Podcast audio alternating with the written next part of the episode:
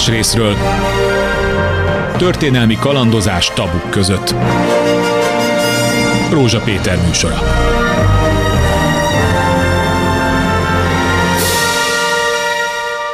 Nemrég, október 22-én volt tulajdonképpen száz éves évfordulója egy nagyon tanulságos történelmi epizódnak, ami Magyarországon játszódott le.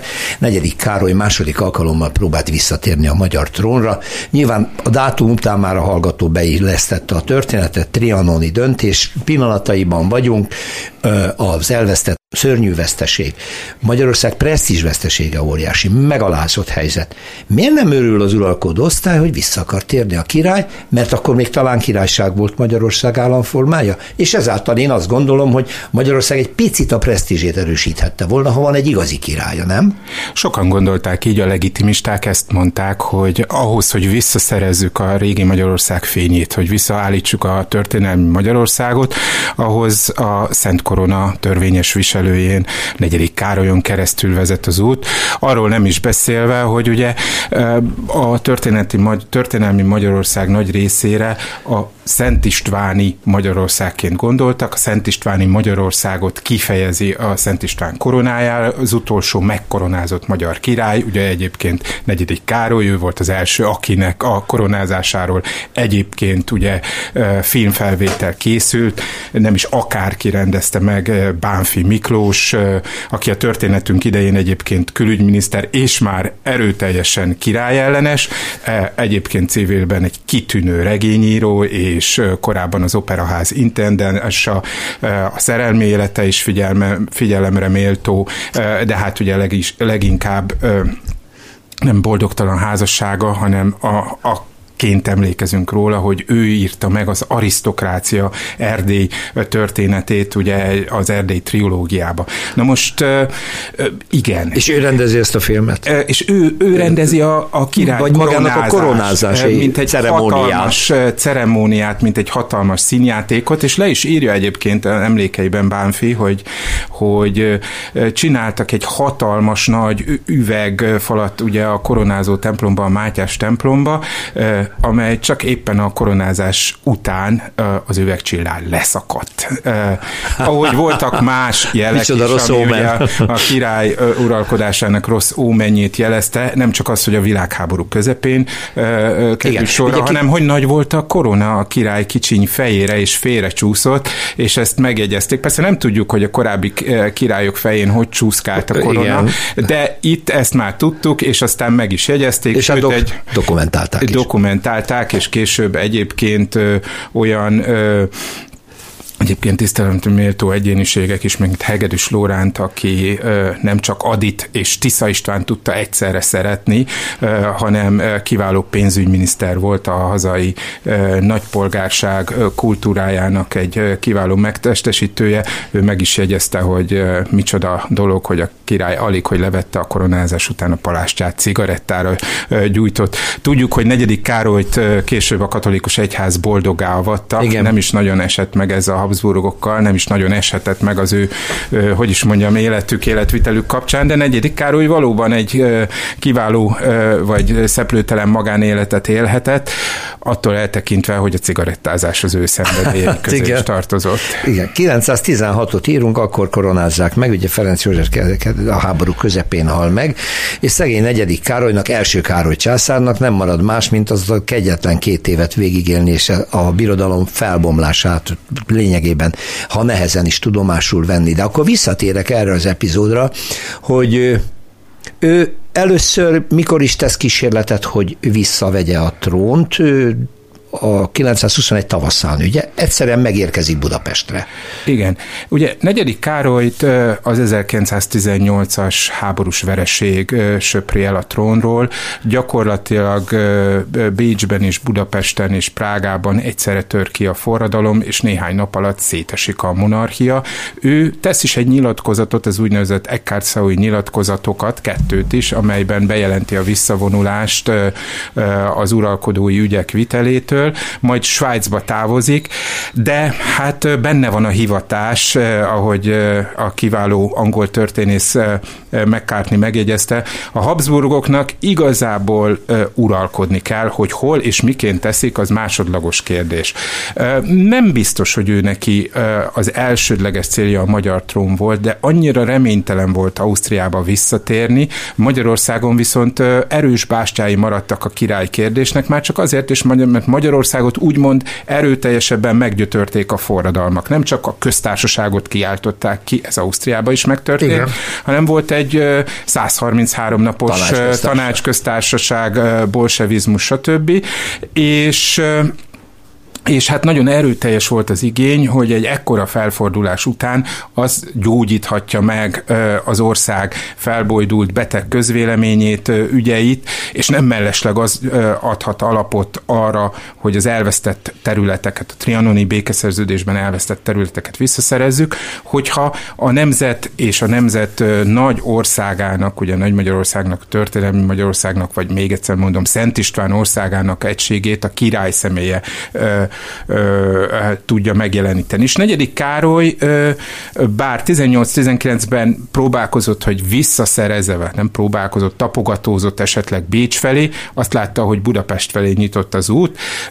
Bocsánat, Egy, hogy megszakítom, ő, ő lemond a trónról, vagy csak visszavonulását jelenti, mert ez nem ugyanaz, ugye? Hát erről könyvtárakat lehetne Aha. írni, hogy attól függ ki, milyen nézőpontból nézi. Az úgynevezett közjogászok szerint a lemondás sem lett volna volna ér, érvényes, hiszen az országgyűlésnek ezt ellen kellett volna jegy, jegyeznie. Uh-huh. De hát nem volt országgyűlés, hiszen megszűnt minden jogfolytonosság, kikiáltották ugye 1918. november 16-án a köztársaságot Magyarországon is, Ausztriáról nem is beszélve, tehát igazából függetlenül az ő lemondó, nem lemondó, visszavonuló nyilatkozataitól, amelyeket egyébként sorra érvénytelenített, tehát hogy ő ezt úgy tekintette, és híve is úgy tekintették, hogy a lemondás már csak azért sem lehetne érvényes, ha egyáltalán ö, lemondásnak kell ö, tekinteni, hiszen kényszer alatt született. Uh-huh. Svájcban élt, és végig tartotta a kapcsolatot ö, arisztokrata híveivel, elsősorban az Andrásiakkal,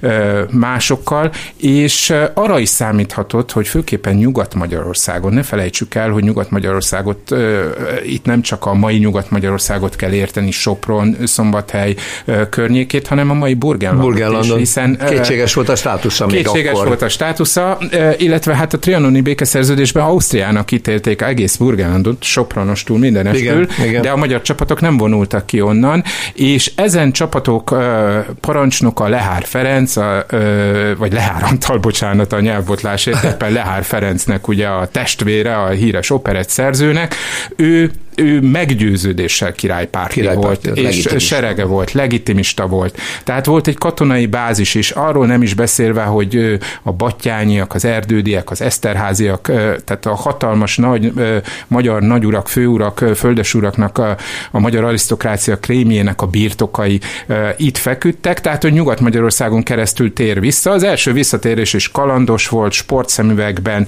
végig a Párizs Bécs uh, Expressen uh, uh, végigmenne kocsin uh, mindenütt. De hogy kíséret nélkül? Hát uh, volt, ahol kíséret nélkül, volt, ahol kísérője Jé. volt, uh, álszakállal, vagy éppen uh, leborotválva, uh, autós szemüveggel. A lényeg az, hogy gyakorlatilag senki nem ismerte föl, uh, és amikor betoppant a szombathelyi püspöki palotában, uh, Mikes János püspök, aki egyébként szintén nagy királypárti volt, majd hanyat esett a, a, a meglepetésébe, először nem is akarta e, e, e, elérni. Komédiába illő helyzet volt, húsvét volt, ott lelki gyakorlatozott szinte a miniszterelnök, akkor ugye a Teleki Pál, későbbi tragikus sorsú miniszterelnök, és ott volt a kormánynak egy szintén erős embere, Vas József. Na most mindenki azt tanácsolta, ha már megtörtént ez a meglepetésszerű bejövetele a királynak, hogy menjen Budára, és kérje el a, a,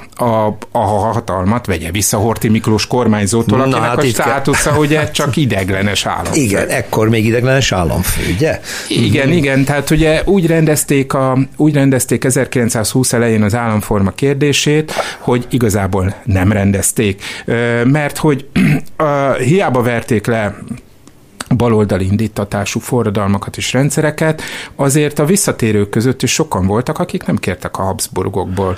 Igen. Például Gömbös Gyula. Horti Miklós, aki ugye Ferenc József szánsegéde volt, szavakban mindent megígért, hogy ő csak a királynak tartogatja az országot. Stb. De hát ő nagyon sokat köszönhet a, a királynak Ferencnek, hiszen ő emeli ki, úgy Pontosan. olvastam öntől, hogy az egész katonai karrierjét. Hát igen, amikor ugye őt az osztrák-magyar flotta parancsnokává nevezik ki, akkor több tucat rongban előtte álló tisztet előz meg, és ugye gyakorlatilag... És ez Károlynak köszönhető. És ez Károlynak köszönhető, de hát ezt tudjuk, hogy a hála nem politikai ja, hát kategória, és minél sikeresebb politikus, annál inkább tud Na, hálátlan lenni, és Horti Miklós ezt a mai kultuszának a, a, a, a kovácsai elfelejtik. Ő igen erőteljesen tudta a hálátlanságot gyakorolni, és nem habozott a döntő pillanatban abban, hogy Károlynak nemet mondjon. Na, de hát ő még csak ideglenes államfő, a királyság az tekintélyt ad, akkor akkor miért nem örül a király megjelenésének, és ráadásul számíthatott volna arra, hogy Horti ott nagyon kult szerepet tölt be majd ö, negyedik Károly mellett, vagy általa éppen, nem? Vagy már egyéni ambíciói fölülírták Hát én nagyon gondol? valószínűleg tartom az egyéni ambíciókat is, de természetesen Horti nem erről beszélt, nem az el, egyéni ambícióiról is, bár vannak olyan beszámolók, hogy állítólag kinyújtotta a tenyerét, azt, azt kérdezte, mit kapok, hogyha ugye Amikor átadom, találkoztak? Igen, igen, igen, hercegségről volt szó, a Mária Terézia rend parancsnoki fokozatáról és sok minden másról, főparancsnokságról. Állítólag Károly hüledezett is, hogy hát ez egyfajta rossz kupeckedés.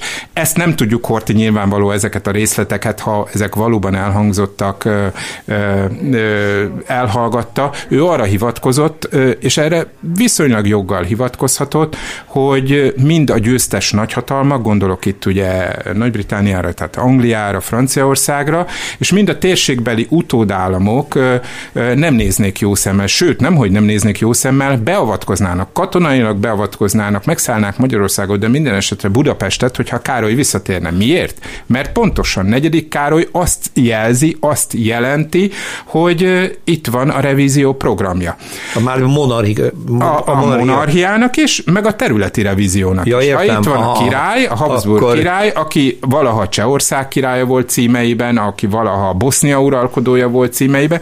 Ez nem hiányzott se a jugoszlávoknak, se Erdély nagyhercege, nem hiányzott se a románoknak, se egyebeknek, hogy, hogy, hogy a Valamilyen király nevének zászlajat, a jogfolytonosság zászlajat menjenek. Horti erre hivatkozott, és megint egy ugye a kultuszban, emlékezetben ott van egy dolog, hogy ki az, aki szembeszállt Trianonnal, a területcsonkítással? Szerencsétlen Kumbéla, Igen. aki, aki persze tette ezt a világforradalom De mégiscsak meg akarta védeni a magyar területeket. Mégiscsak vissza akarta foglalni, miközben Horti, meg Betlen, sőt, bizonyos értelemben Teleki, bármit megtettek volna azért, csak, csak, csak, csak meg is tettek azért, hogy stabilizálják az uralmukat.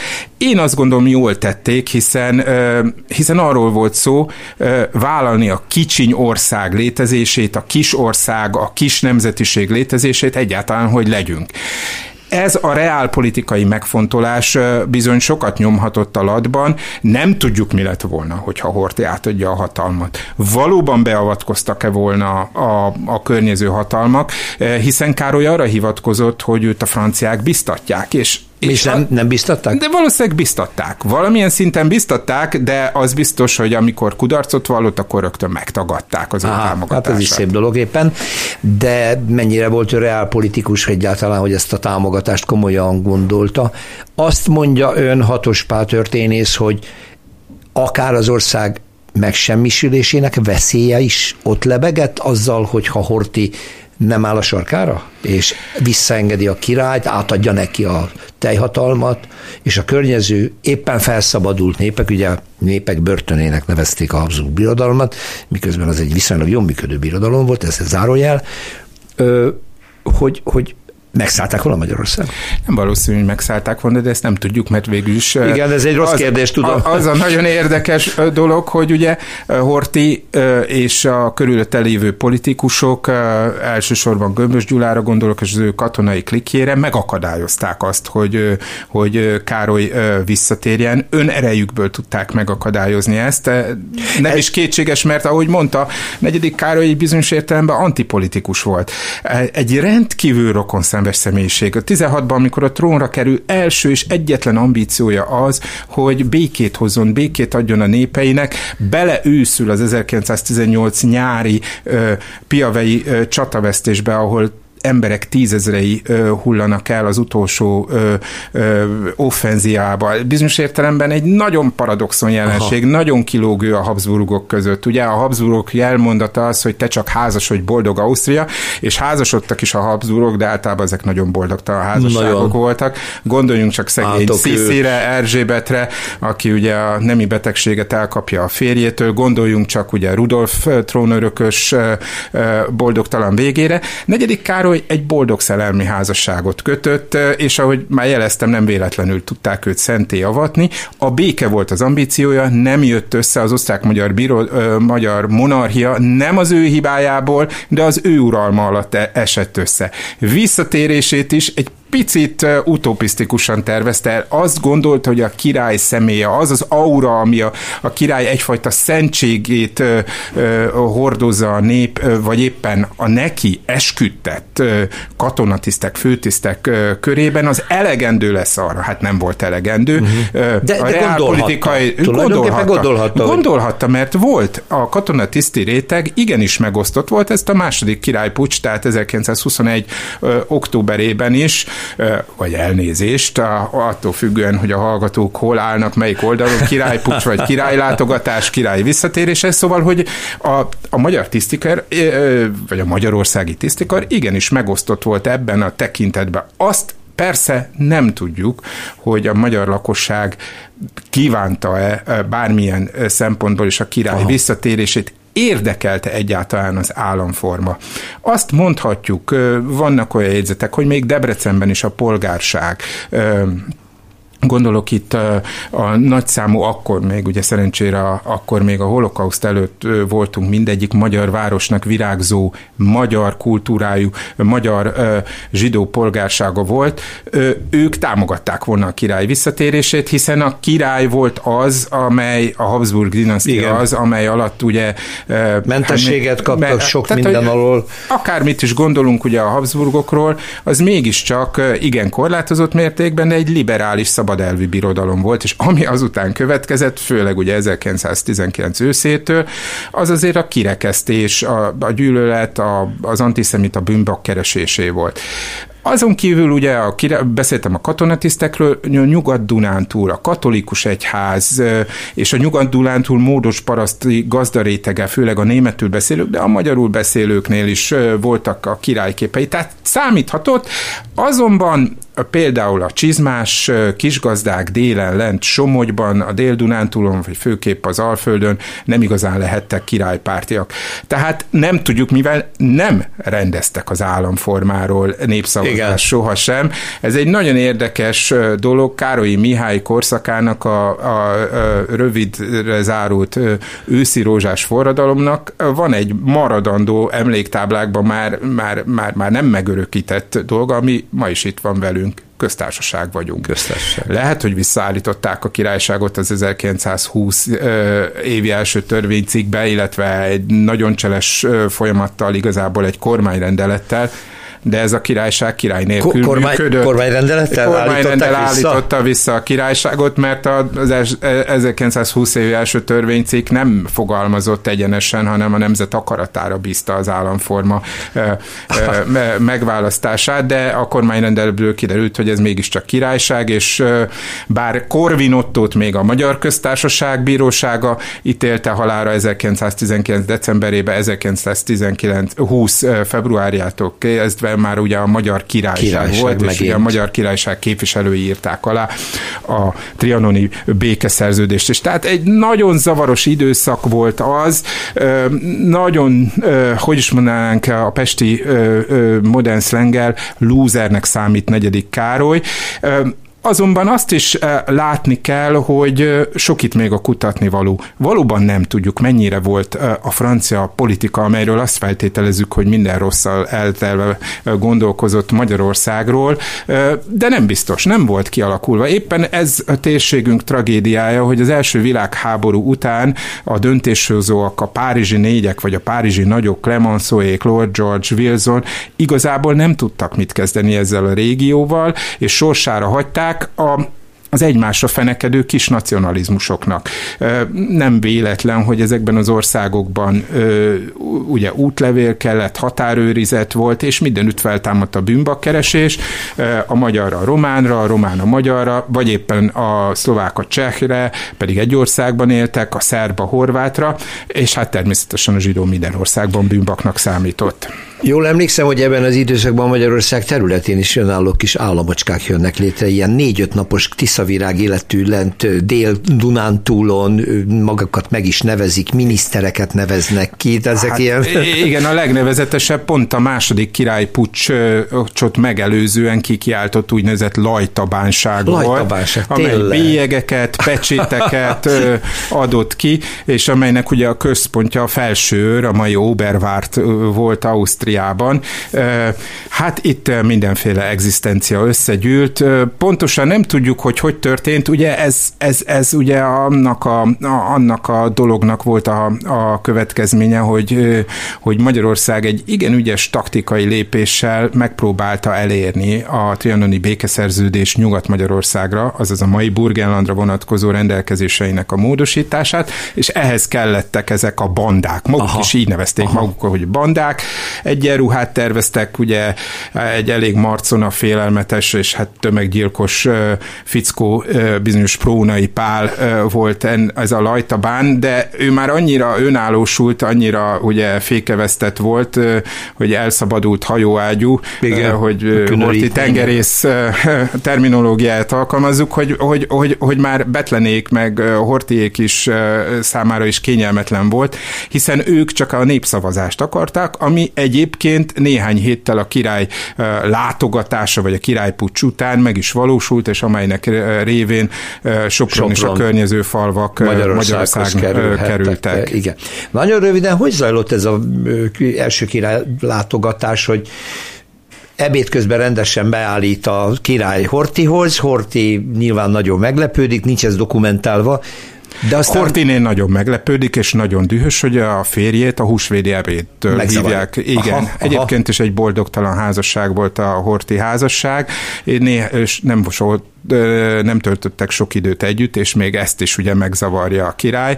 Nem nagyon értette ezt Hortini. Horti ugye még inkább hát meglepődik, hát mert neki ugye beköltözött a várba, és hogyha, tehát teljesen meglepődött, de a lélek jelenléte megmaradt, és végül is sikerült rávenni egy, egy másfél órás időszakban arra negyedik Károlyt, hogy menjen vissza Szombathelyre. Ő aznap már vissza is megy Aznap vissza is utazott, ah. egy, egy egy derekas tüdőgyulladást is beszerez, hiszen akkor autó az igazából nem volt fedett, ugye húsvét, húsvét klímaváltozás előtt vagyunk, akkor még nagy hidegek is lehettek, ugye ez március utolsó napjai, nem tudjuk, ellentétes beszámolók vannak, egyes vélemények szerint még enni sem adtak a királynak a horték, mások szerint de, ugye maga Hort is erősködött, hogy nem adtak. Pontosan nem tudjuk, az bizonyos, hogy azáltal, hogy negyedik Károly egy ilyen huszáros rohammal nem tudta rávenni Horti Miklóst arra, hogy, hogy átadja neki a hatalmat, így hiába maradt még néhány napig, egy bő egy hétig szombathelyen a püspöki palot palotában, végül is kénytelen volt távozni. Svájcba megy vissza? Svájcba mehetett még egyszer vissza, de már nem Genf mellé Pranzsenbe ment, hanem egy Hertensteinbe, közel Zürichhez, ami szintén arra utalt, hogy ő egyáltalán nem tanult a leckéből. Miért is tanult volna? Ő neki ez egy belső hivatása volt, hogy az uralkodónak uralkodnia kell, és Magyarországon is hiába szenvedett kudarcot az első királyi visszatérés feltöltési kísérlet, nem ért véget maga a kérdés. Ez az, amivel folytatjuk Hatospál történésszel a rövid szünet után, hogy jön a második kísérlet, amikor negyedik Károly már nagyobb erőkkel és talán jobban előkészítve megpróbálja visszavenni a trónt Magyarországon. Tudjuk, hogy sikertelenül, de vajon milyenek voltak a részletek? Klubrádió. Tények. Vélemények.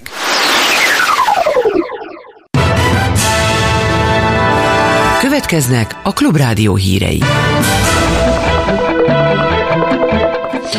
Fél kettő múlt három perccel jó napot kívánok, a híreket Suba Krisztinától hallják. Két klinikai vizsgálat új eredménye alapján az AstraZeneca koronavírus gyógyszere hosszú ideig tartó és erőteljes védelmet biztosít a COVID-fertőzés ellen. A hat hónapos utánkövetés során a vizsgálatban 83%-os hatékonyságot értek el. Nem volt súlyos vagy halálos kimenetelő betegség. Egy ezzel párhuzamosan végzett vizsgálatban 88%-os sikerrel tudták megakadályozni a súlyos kimenetelt, ha a kezelést a fertőzést követően három napon belül megkezdték. Mindez azért jelentős eredmény, mert a népesség körülbelül 2%-a a Covid vakcinák felvétele ellenére fokozott kockázatnak van kitéve, nem alakul ki bennük a megfelelő immunválasz. Közéig tartoznak a különböző rosszindulatú vérzőképző, vérképzőségi betegséggel élők, a kemoterápiával kezelt daganatos betegek és a szerv átültetés után lévők vagy más immuncsökkentő kezelést kapó betegek, írja a portfólió. A korábbi tervekkel ellentétben mégsem vehetnek részt a budapesti kerületi szakrendelők az oltási akció hét lebonyolításában. Piko András Józsefvárosi polgármester szerint a kormány nem hajlandó velük együttműködni. Budapest főváros kormányhivatala viszont azzal érvel, hogy a budapesti szakrendelők nem tudták vállalni ugyanazt, amit a kórházak. A kormány inflációs politikája megbukott, ezt mondta a Népjóléti Bizottság szocialista elnöke. Koros Lajos ismét azt követelte, hogy az alapvető élelmiszerek áfáját vigyék le 5%-ra, a többiért pedig 18%-ra. Az MNB kamatemelése nem oldja meg az infláció és a harmadgyenge forint problémáját. A kormányzati politikával, az árfolyam politikával, a kamat politikával és az inflációs politikával van probléma. A rémkép a 7% vagy a 7% fölötti infláció karácsony idejére. Nincs olyan kormányzati beavatkozást, nem látunk olyan kormányzati beavatkozást, ami miatt csökkennének az árak Magyarországon. A mindennapi megélhetés költségei borzasztóan magasak. Az itt élő közel 10 millió embernek itt minden drága. Éppen ezért mi azt mondjuk, hogy az alapvető élelmiszerek áfáját 5%-ra kell csökkenteni, és minden más élelmiszerterméknek pedig 18%-ra. Végül a várható időjárásról a délutáni órákban és jobbára felhős marad az ég, több-kevesebb napsütés, ha azért még lehet számítani, a szél pedig élénk marad. Holnap már több helyen borult időre számíthatunk, a reggeli órákban pedig sok helyen ködös lesz majd a levegő. Északon, északkeleten és keleten gyenge esőre is számítani kell majd. Késő estére mínusz 3 és plusz 7 fok közé hűl le a levegő, holnap délután északkeleten 4-8, máshol 9 és 14 fok között lesz majd a hőmérséklet. Hírek a Klubrádióban legközelebb 14 órakor.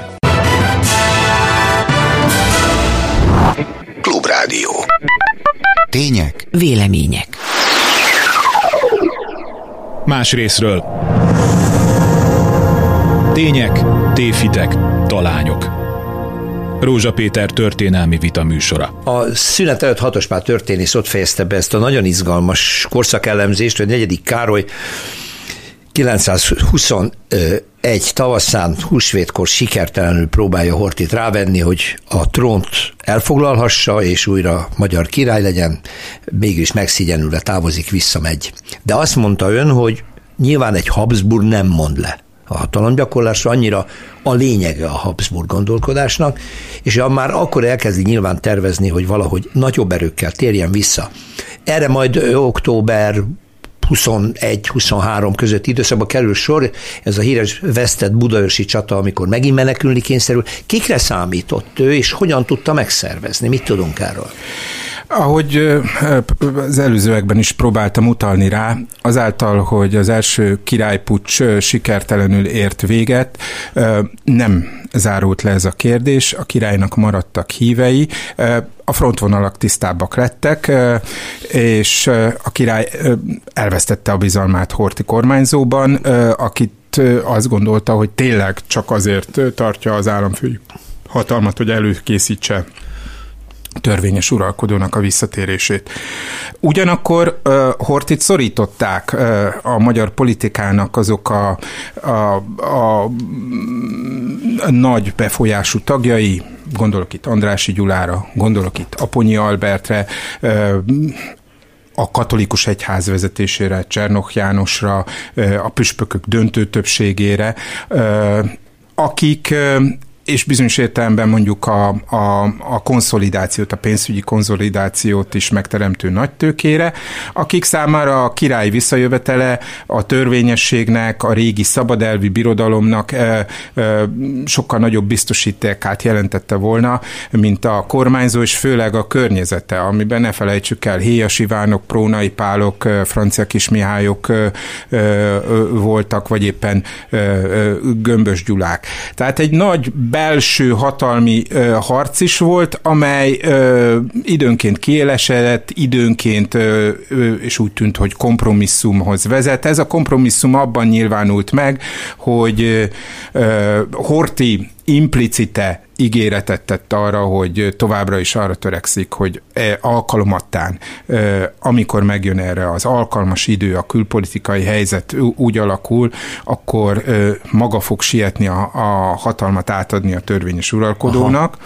Hát gondoljunk arra, hogy biológiailag, tehát Károly ekkor 34 éves. Igen. Horti Miklós meg 53. Tehát, hogy, hogy ha csak így számoljuk, emberi számítások szerint előbb-utóbb elkövetkezett volna ez az időszak.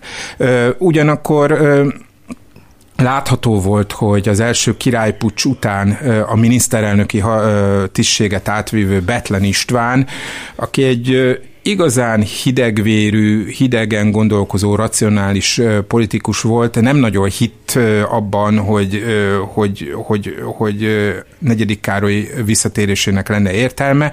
Ő úgy vélte, hogy akkor lett volna, hogyha maga az egész birodalom alakulhatott volna vissza, erről szó sem lehetett, látta, hogy Ausztria előbb-utóbb ugye Németországgal fog egyesülni, tehát hogy, hogy nincs realitása a Habsburg birodalom visszaállításának, ugyanakkor kellően rugalmas volt, és hát kellően tudta titkolni igazi érzéseit, megfontolásait, tehát kompromisszumot kötöttek a legitimistákkal. Ennek a kompromisszumnak a, a másik oldalán ugye Andrási Andrási Gyula állt, ifjabb Andrási Gyula, aki már, aki ugye egy nagy névnek szintén nagy tehetségű örököse, a monarchia utolsó külügyminisztere, Igen. egyébként ugye Károly Mihály veje, hiszen, hiszen a mostoha lánya, de akit édes lányaként szeretett, Andrási Katinka grófnő egyébként ugye Károly Mihály felesége.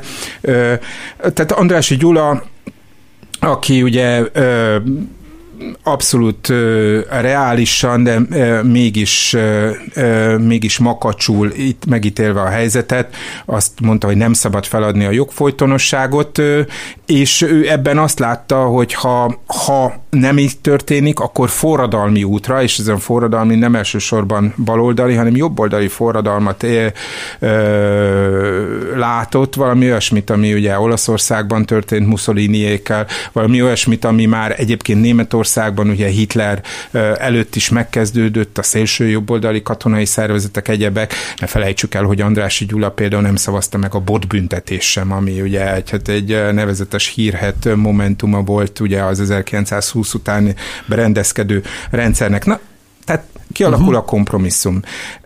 De az is látszik, Akkor hogy... ez egy, ez egy ilyen várakozó álláspont, hogy várakozó álláspont, az esély megmarad, de még nincs itt az Az esély ideje. megmarad, de nincs itt az ideje. Hát meg a politikában ugye az sikeresebb, aki először nem tartja be a megkötött Igen. alkukat, díleket, egyezményeket, és egyik fél sem tartotta be. Egyrészt ugye Horti környezeten mindent megtette azért, hogy a, azokat az erőket, és főleg azokat a katonai alakulatokat leszerelje, amelyek egy esetleges visszatérés bázisául szolgálhatnak. Aha kicserélték a hadseregben, vagy elindult egyfajta folyamat abban, hogy az úgynevezett szabad királyválasztók, de minden esetre a Hortihoz hűek maradjanak ott, és 1921 végén, vagy őszén úgy látszott, hogy, hogy, hogy, hogy, hogy cselekedni kell. A király hívei, és maga a király is arra, arra jutott, hogy, hogy haza kell jönnie. És hogyan jöhet haza? Hát most már nem jöhet haza vonattal, figyelték minden lépését, és innen volt ez a nagyon vagány lépés repülővel elő A terhes feleségével ráadásul, aki megragaszkodott hozzá, hogy vele jön. Hát azért 21-ben repülni még Bizony, nem igen nagy volt. kockázat lehetett. Nem is volt egy könnyű repülőút. Egy bár... pillanat, mielőtt hazarepülnénk a negyedik Káról, akkor Horti hívei, héjas, prónai, gömbös, ilyenekből áll? A kör? Igen, igen, igen, főleg gömbös az. Tehát a legszélső jobboldali, és már kora prenáci csapat. Igen, igen, de természetesen nem csak rájuk támaszkodhat, hanem olyanokra is, akit egyébként szívből utálnak. Tehát ugye állandóan változnak itt a szövetségesek, meg a frontok, mert a király kérdésben Hortinak például szövetségese, illetve hát Horti úgy tesz, mint hogyha ő igazából a király híve lenne, tehát a szabad király választók mögött ott áll a kisgazdák tábora. Aha. Andrásiék éppen Nagyatádi? ezzel, Nagyatádi, Nagyatádi, Szabó István csizmásai, a független 48-asokból alakult Aha ö, ö, kisgazdapárt. De hát, de hát, de hát azt, azt látni kell, hogy, hogy Andrási pont ezzel bombázza Hortit, hogy, hogy megindulsz a, a demokratikus igazából az egész társadalmi rendet felforgató erők felé, a forradalmi erők felé. Te a kormányzó, aki pontosan azért jöttél, hogy helyreállítsad uh-huh. a megbolomlott egyensúlyt. Tehát az a kompromisszum, amely ugye 1921 késő nyarán kialakult a legitimisták és Horti, illetve Betlen között, az pont ezen alakult. A nagybirtokos arisztokrácia és a katonatiszti réteg a kisgazdákat, és illetve egyáltalán bármifajta demokratikus politikának a, a, a kiszélesítését ö, ígérő erőkkel szemben. És a király és hívei ezt borítják föl, mert úgy látják, hogy közben uh, uh, Horté és Betlen azon ügyködnek, hogy őket is kiszorítsák, és ezért uh, indítják be a gépezetet abba,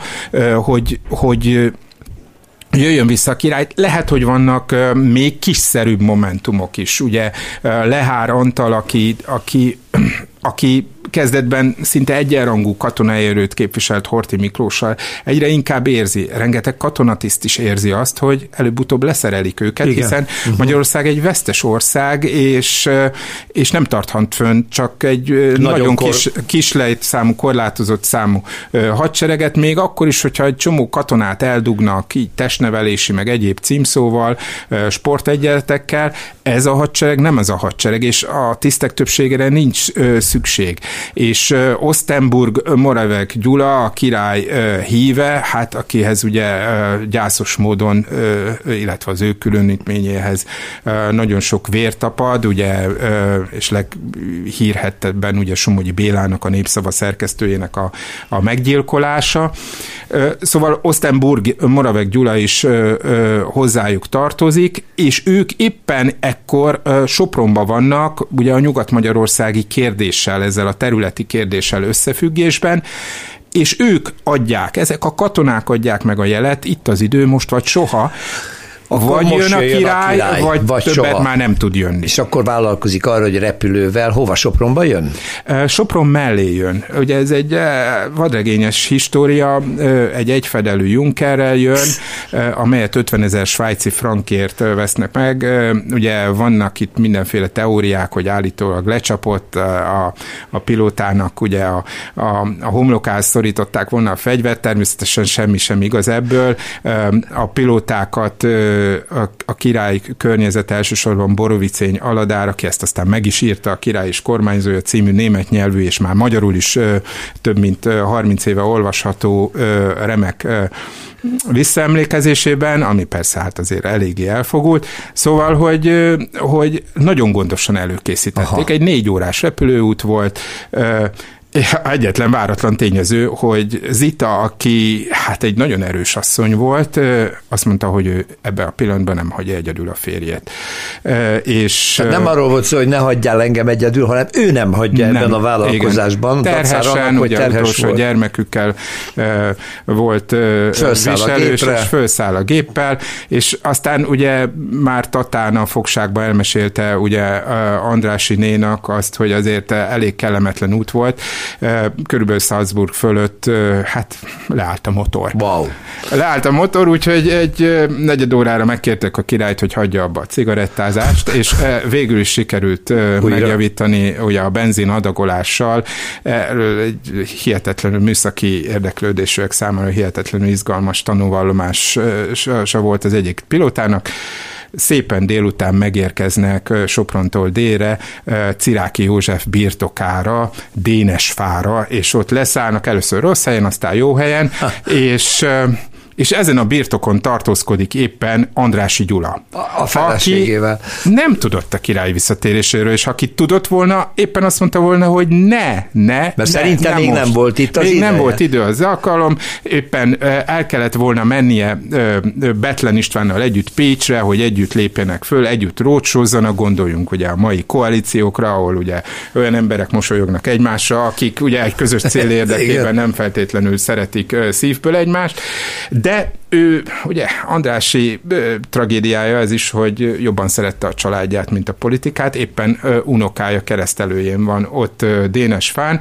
és hát ö, legendába élő a történet, hogy sétálnak a nagy lakod, ö, vagy keresztelési ö, lakoma végén a parkban, és hát elfutott egy, egy, egy lovaskocsi, és ott valaki nagyon integet nekik, és, és hát ugye az egyik mondja, hogy hát ez biztos a kecöli eh, szakácsnő, de hát ugye a egy, egy gróf, eh, meg, meg a férje, eh, de hát ugye egy gróf, egy Andrási grófnak akkoriban azért nem lehetett csak úgy integetni egy kecöli hát. szakácsnőnek, vagy a férjének, és hát előbb-utóbb szembesül Andrási megdöbbenten, halálsápotra várva, hogy nem más volt ez a kecöli szakácsnő, mint Zita királynő és a férje, az meg nem egy egyszerű kecöli gazdaember vagy belső cseléde a ciráki sógornak, hanem, hanem maga a koronás király ez, ez ugye elég egy Grand ugye az úr a pokolban is úr azonnal mellé áll, miközben ő neki semmi köze nincsen, és miközben egész hátralévő életében viselni kell az ódiumot, hogy szószegő lett, ugye Betlennel szemben,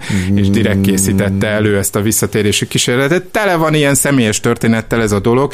A lényeg az, hogy akár mennyire is vagány volt a visszatérés, csapnivaló volt ö, ö, igazából az előkészítés, ahelyett, ahelyett, hogy a meglepetés erejével erővel azonnal Budapesten termettek volna. Hát ezt Osztem... nem értem, hogy mit, mit, mit csinálnak ott, kormányt alakít, ugye ezt olvastam öntől, hogy, hogy Andrásit is miniszter, András is a miniszteri székkel. Persze, el is fogadják, kitüntetéseket ad Sopronban, ugye ahelyett, a lányok Pestre. virágot adnak, akkor nevezetes ugye a győri állomáson készült kép, én magam ugye Győrbe jártam középiskolában, mindig elképzeltem, milyen lehetett amikor ugye negyedik Károly végigment, és ugye amikor még gimnazista voltam, nem tudtam, és az idős Rakovszki Istvánra, aki ugye dezignált miniszterelnök volt, azt hittem ő a király, és ki az, az, az a kis fiatal katonatiszt, aki hát ott megy, volt. aztán később kiderült, hogy ő maga volt a király. Szóval ünnepeltetik magukat a helyőrségek, ugye Győrben, Komáromban, Tatán mind felesküsznek, ám maga az utazás, ami akkor sem volt már hosszú, tehát október 21-én éjfél után szállnak a vonatba, valamikor hajnalba indulnak el, és hát ugye igazából 23-ára hajnalra érnek Biatorbágyig. Két nap? Két nap kellett. Hát ugye, hogy az aknákat, vagy azt nézik, hogy ugye felszedik előttük a vonatokat, nehogy bombára menjenek igazából nincs előkészítve ez a dolog, a meglepetés erejével azonnal ott lettek volna, de a király valószínűleg megint arra akart építeni, hogy ha ő megjelenik, akkor a helyőrségek azonnal átad, ö, ö, ö, adják a hatalmat. Volt ebben valami, hiszen a, a, a, a, a budapesti főparancsnok Vilerding Rezső báró, ő például nem vállalkozott arra, hogy e, ellenálljon. Ugye úgy kellett visszahívni egy szolgálaton kívüli tábornokot Nagypált, de alapvetően Horti nem a hadseregre támaszkodva verte vissza a király kísérletét, hanem, hanem az egyetemistákra, ezekre a tartalék zászlóajakra, egyetemi zászlóajakra, amelyek hát ugye elég kétes szerepet játszottak korábban, hiszen ezek ugye katonaviselt emberek voltak, akik beiratkoztak az egyetemre, vagy nem iratkoztak be, és ugye a fő érdemük az elmúlt idézőjelenben érdemük, hogy ugye kiverték a zsidó hallgatókat az egyetemekről, az ők szorgalmazták Igen. a numerus clausus egyebeket, tehát igazából ö, ö, hát egy, ö, egy fura paramilitáris szélsőjobboldali társaság volt, és, erre és őket, őket tudta mozgósítani Gömbös Gyula, ők rohantak ki a budaörsi török ugrató alá, és pontosan a gyakorlatlanságuk a, miatt, ugye, amikor megérkezik az Ostenburg zászlóaj,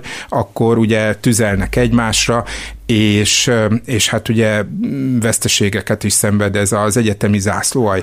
Azonban a király nem készült arra föl, hogy itt valódi csata legyen, és még súlyosabb, ha katonai szempontból nézzük, hogy a, a mellette állók sem tudják ezt. Nem is volt jelentős fegyveres erő a király Volt, erő. volt, de hát csak egyetlen ponton támadnak ahelyett, hogy bevonulnának mondjuk Budakeszin keresztül a hűvösvölgyön át. A elveszítik a momentumot azzal, hogy nem lépnek gyorsan, és időt hagynak az első ijegység után magához térő Betlennek, Gömbösnek és Hortinak, hogy összeszedjék vidékről, felrendeljék a csapatokat, és a budaörsi csata idején, amelyet először ugye a királypártiak nyernek meg, elfoglalják a budaörsi vasútállomást, és elfoglalják magát a falut is, ami akkor egy kis álmos, poros sváb falucska, akkor már, már, már kialakul az, hogy több katona van, és mivel a király egyébként sem akar harcolni, a király által kinevezett ö, saját főparancsnok, hát ö, hol ide játszik, hol oda játszik, a kétszer is leteszi az esküt a királynak, de a Hortinál meg esküdözik arra, hogy, ö, hogy, ö, hogy ő tulajdonképpen ezt kényszerből tette. A lényeg az, hogy egy olyan fegyverszüneti pontot ö, állapítanak meg, amivel végülis a Hortihoz hű erők gyakorlatilag bekeríthetik. Bekerítik, és akkor kerülnek fogságba Igen, és akkor Károly... visszavonulnak egy tatai kitérő után, ahol ugye egy Eszterházi gróf látogatja meg, vagy fogadja be őket, végül is Tihanyba internálják őket. Itt tehát a király issza a finom bencés borokat, bánatába is nem hajlandó lemondani.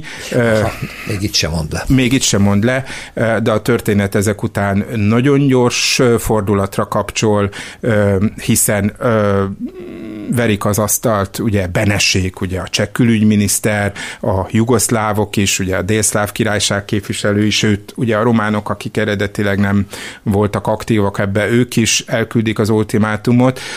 Végső soron maga Anglia vállalkozik arra, hogy egy cirkálót küld fel a Dunán, és akkor ide szállítják negyedik Károlyt feleségét, és hát itt fejezi be a politikai pályáját, felszáll a cirká, erre a hajóra, és ugye Madeira szigetén köt ki a hajó, és fél évvel később ugye az egyébként is legyengült szervezete nem tud ellenállni egy tüdőgyulladásnak, és, és 1922. április 1-én több napos Meghal. agónia után hal Akkor meg. nem a spanyol náta beszél, de vagy ki tudja. Hát vagy ki, ki tudja, mert akkor ki az tudja, még tombol. Hogy, igen. Milyen... Még, egy, még egy kör beleférne a beszélgetésünkbe Hatos Pál történésszel, van egy öt percünk teljesen a nemzetközi élet ebből a konfliktusból kívánul, gyakorolnak hatást Hortira, gyakorolnak hatást ígérgetésekkel még mindig negyedik Károlyra, vagy hagyják, hogy ez az egész itt majd valahogy megoldódik? A, a budapesti képviselője az Antant hatalmaknak, az angol fő megbízott, a franciák, az olaszok is igen aktívak, és igazából teljesen egyértelműek abban, hogy, hogy, hogy ezt a pucskísérletet fel kell számolni. Aha. Nekik pontosan Horti azért imponál, mert nem habozik abban, hogy ellenálljon a királynak, hogy lövessen saját királyára. Ugye ezért ezt látni kell, hogy Ferenc József egykor is szánysegéde, aki negyedik Károlynak köszönheti a teljes katonai ö, ö, dolgot. Szó szerint ő felszólítja. Ő, igen, kimegy Budaörsre a frontvonalra, és, azt mondja, mondja hogy most én vagyok a parancsnok, nekem engedelmeskedjetek, lőjetek, miközben Aha. tudják, hogy abban a vonatkocsiban, amire lőnek, abban maga a király és a királyné Meg ugye a, utazik, így van, szállingoztak is lövések. Ez ugye máig olyan sebel mondjuk a hazai konzervatív jobboldali identitásnak, hogy amiről nem szívesen beszélnek, de bizonyosan reálpolitika volt abban az értelemben, hogy egyértelművé tették a nagyhatalmak a helyzetet. Persze, persze ott mozoghat a kis ördög. Valóban megérte volna egy hatalmas katonai akciót indítani Magyarország megszállására. Érdeke lett volna ez a hatalmaknak? Bizonyosan nem. Nem volt érdeke. Ezért volt az, hogy a trianoni feltételek sem voltak olyan rosszak, hogy nem jött létre mondjuk a nyugat-dunántúl elszakításával egy, egy csehszlovák jugoszláv koridor felvethetjük ezt a mi lett volna, ha kérdését, és természetesen nem tudunk rá válaszolni. Vannak olyan történészek, mint a nemrég elhunyt Ormos Mária, aki azt mondja, hogy Horti és Betlen ezzel tudta bebizonyítani, hogy Magyarország, amely csak 1918-ban nyerte vissza a szuverenitását, ez egyfajta szuverenitási aktus volt, önmaguk rendezték ezt a kérdést, miközben mondjuk Benes, a cseh külügyminiszter úgy próbálta megállítani, hogy hát ezek egy kutyák, semmi mm-hmm. másban nem mm-hmm. gondolkoznak, nem akarják elfogadni, nem akarnak belenyugodni a trianoni békébe, nem képesek beilleszkedni az új európai politikai rendbe, nem így volt. Képesek voltak, pont ebben rejlett Betlen politikai bölcsessége. A mérleg másik oldalán persze ott áll az, hogy ezáltal az utolsó halvány lehetősége is elmúlt annak, hogy bármilyen közép-európai integráció jöjjön létre. Ezt akarta ugye Jászi Oszkár is, csak ugye ő, ő sokkal demokratikusabb módon, és valamiképpen e körül nem véletlen, hogy a liberális polgárságnak nagyobb szimpátia volt, szimpátiája volt negyedik Károly felé. De végső soron a legitimista politika negyedik Károly ö, trónfosztása és, és, ö, és, és, és korai halála után hiába volt élő és ható, és bizonyos értelemben tiszteletre méltó is, hiszen a legitimisták közül mondjuk Aponyi Albert fia is Dachauban Igen. raboskodott, vagy éppen Graz Gusztáv, ö, ugye, aki a király legfontosabb hazai híve volt, antifasiszták voltak és szembeszálltak ugye a nácikkal, nem volt élő és ható erő. El kell fog fogadnunk azt, hogy Magyarország közvéleménye minden áron nem akarta azt, hogy királya legyen. Szent István koronáját nem akarta bárkinek a fejére tenni, bizonyos értelemben számára ez egy kitüntetett múzeumi tárgy. Igen, és berakta nem, a múzeumba szó és szerint is. többé nem, Igen. nem az, ami korábban volt maradt a Nimbus. A hatospát történésznek nagyon-nagyon köszönöm, borzasztó izgalmas volt ez a történelmi kaland, minden jót. Köszönöm a figyelmét a hallgatóknak, a szerkesztő Herskovics Eszter nevében is Rózsa Pétert hallották. Más részről. Történelmi kalandozás tabuk között. Rózsa Péter műsorát hallották.